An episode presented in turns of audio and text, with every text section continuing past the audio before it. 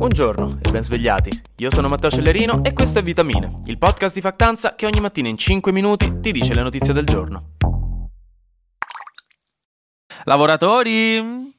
Buongiorno, sudanti e fieri contribuenti della società. Buona festa dei lavoratori passata. Spero questa festa vi abbia portato salari più adatti, maggiori sicurezze sul luogo di lavoro e un migliore bilanciamento tra vita privata e occupazione. Ma se no, spero, insomma, vi siate un minimo riposati almeno. Invece, mi dispiace se invece avete dovuto pure lavorare, come la cassiera del Carrefour che ha dovuto lavorare pure ieri perché io dovevo proprio comprare una bottiglia di Coca Zero perché sennò sarei morto evidentemente, altrimenti. Quindi niente, thank you for your service. Ieri per la festa del lavoratore ci sono state manifestazioni e proteste in tutto il mondo, tra l'altro perché il primo maggio è una festa mondiale, se non lo sapevate, no? Perché deriva da una protesta avvenuta a Chicago a fine 800, quindi è una roba internazionale, non è solo una scusa tutta italiana per non lavorare. E in Francia, tra l'altro, ne hanno approfittato per fare quello che fanno meglio, perdere le guerre, no scherzo, l'altra cosa, protestare. Sui giornali infatti si parla di proteste in varie città francesi ancora contro la storia molto complessa della riforma delle pensioni di Macron, con una serie di scontri abbastanza impegnativi che hanno portato a 300 arresti e ben 100 poliziotti feriti, tutto in un'unica giornata come numeri complessivi.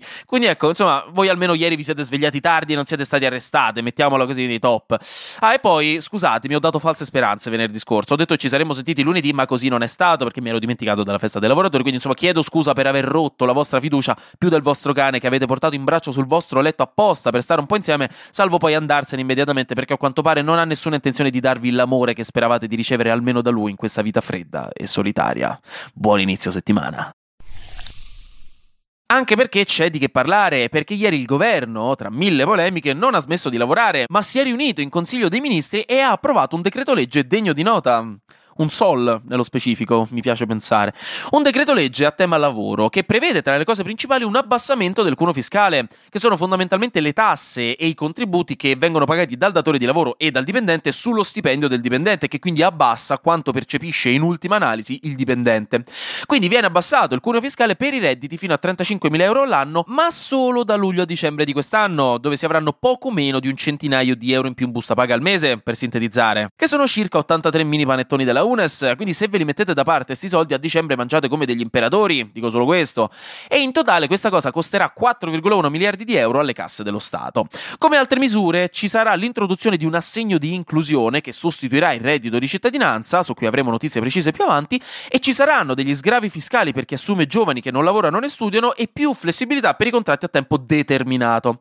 L'approvazione di questo decreto è stata comunque soggetta a varie polemiche, la prima dovuta al fatto che tutto questo in maniera simbolica stato discusso e approvato il primo maggio, cosa che non è piaciuto ai sindacati e alla sinistra che hanno ritenuto fosse un modo per distogliere l'attenzione dalle manifestazioni per i lavoratori. Inoltre i sindacati si sono pure lamentati che il governo si sia confrontato con loro solo domenica sera su questo discorso, quindi diciamo poche ore prima di approvare tutto quanto, e insomma c'era poco tempo per approvare per fare polemica, quindi insomma c'è maretta. Poi ancora la storia dei contratti a tempo determinato resi più flessibili è stata criticata dalla sinistra come un provvedimento che in realtà incentiverebbe il precariato e un'altra grossa critica è dovuta al fatto che questo taglio delle tasse di cui Meloni si è vantata, come dicevo prima, non è una riforma strutturale ma solo temporanea fino a novembre. Quindi appunto proprio per questo vi dicevo mettetevi da parte quei soldi perché così per Natale siete a posto. Proseguo poi il nostro cammino verso questo martedì tenendovi per mano, con un bacio sulla guancia e una carezza sotto al mento, mentre vi illudo che vi amerò in eterno sussurrandovi all'orecchio le cose più dolci e false che abbiate mai sentito. E dandovi anche un po' di notizie ragguardevoli, un'insalata mista, una miscellanea di attualità. È fallita un'altra banca negli Stati Uniti, la First Republic Bank, già in crisi da settimane dopo il fallimento delle altre banche e che negli scorsi giorni aveva visto molti suoi grossi clienti ritirare tutto il loro denaro, cosa che, insomma, come sappiamo per una banca è complicato, come per voi togliervi le sigarette in sessione d'esami, e se non sono le sigarette è TikTok, diciamoci la verità, non si sopravvive da studenti universitari senza un vizio terribile di qualche tipo. E quindi niente, la banca è fallita ieri mattina ed è stata venduta per la maggior parte a JP Morgan, una famosa banca di investimento, Eldorado di ogni giovane speranzoso bocconiano che possiate conoscere, ed è la seconda banca, questo eh, First Republic Bank, eh, è la seconda banca più grossa d'America a fallire dopo la Washington Mutual nel 2008. Poi, a quanto pare, sembra che Vice Media, la rivista online, Vice, la conoscerete di sicuro, stia per dichiarare bancarotta, sarebbe in grosse difficoltà, come in realtà molte altre società che lavorano nei, nei media, nel settore giornalistico in questo periodo, se consideriamo anche che recentemente BuzzFeed ha chiuso la sua parte di BuzzFeed News. Però non è l'unica in difficoltà, sembra insomma che ci sia un mercato in crisi e anche pochi soldi che girerebbero nel settore della pubblicità, che è il settore insomma con cui tutte le testate giornalistiche mondiali fondamentalmente pagano i loro costi. Comunque, se succedesse il peggio, Vice comunque non chiuderebbe, con ogni probabilità verrebbe comprata da qualcuno oppure andrebbe nelle mani del suo creditore più importante, però insomma adesso sapete che è in difficoltà. Per parlare invece un po' di costume, stanotte si è svolto il Met Gala, il famosissimo gala super esclusivo di Anne Wintour, che nella realtà vi ricordo non è impersonata da Meryl Streep, è un'entità a sé stante, a quanto pare. Questo giusto per evitare confusione e per trovare una scusa per citare il diavolo veste Prada, perché è l'equivalente di una Bibbia per la società occidentale quel film.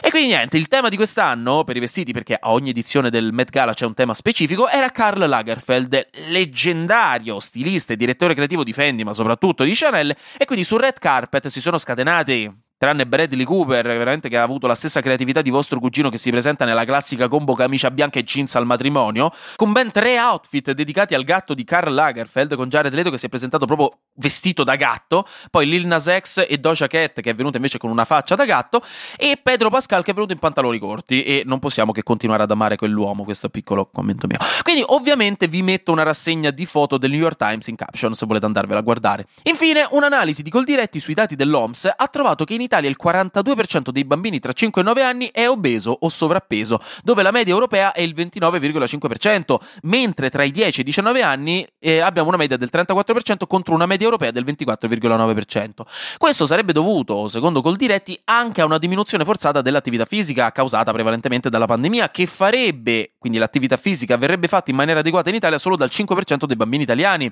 oltre che a un abbandono della dieta mediterranea. A ciò si aggiungono pure 2,3 milioni di adolescenti italiani con disturbi del comportamento alimentare. Quindi, posto che la tematica sull'alimentazione è molto più complessa e sfaccettata di quanto siamo abituati a pensare, questo deve essere chiaro, sono comunque dei dati da tenere d'occhio, specialmente quando la media italiana è significativamente più alta di quella europea.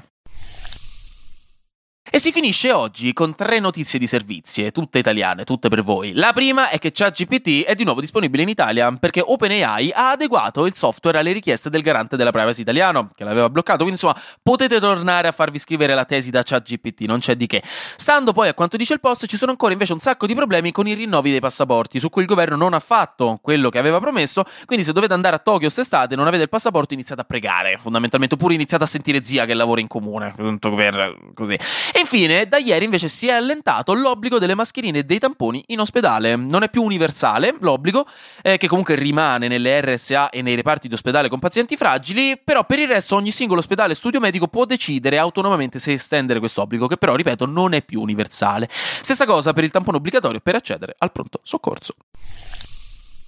Anche oggi grazie per aver ascoltato Vitamine. Noi ci sentiamo domani, perché sarà successo di sicuro qualcosa di nuovo e io avrò ancora qualcos'altro da dirvi. Buona giornata e buon martedì.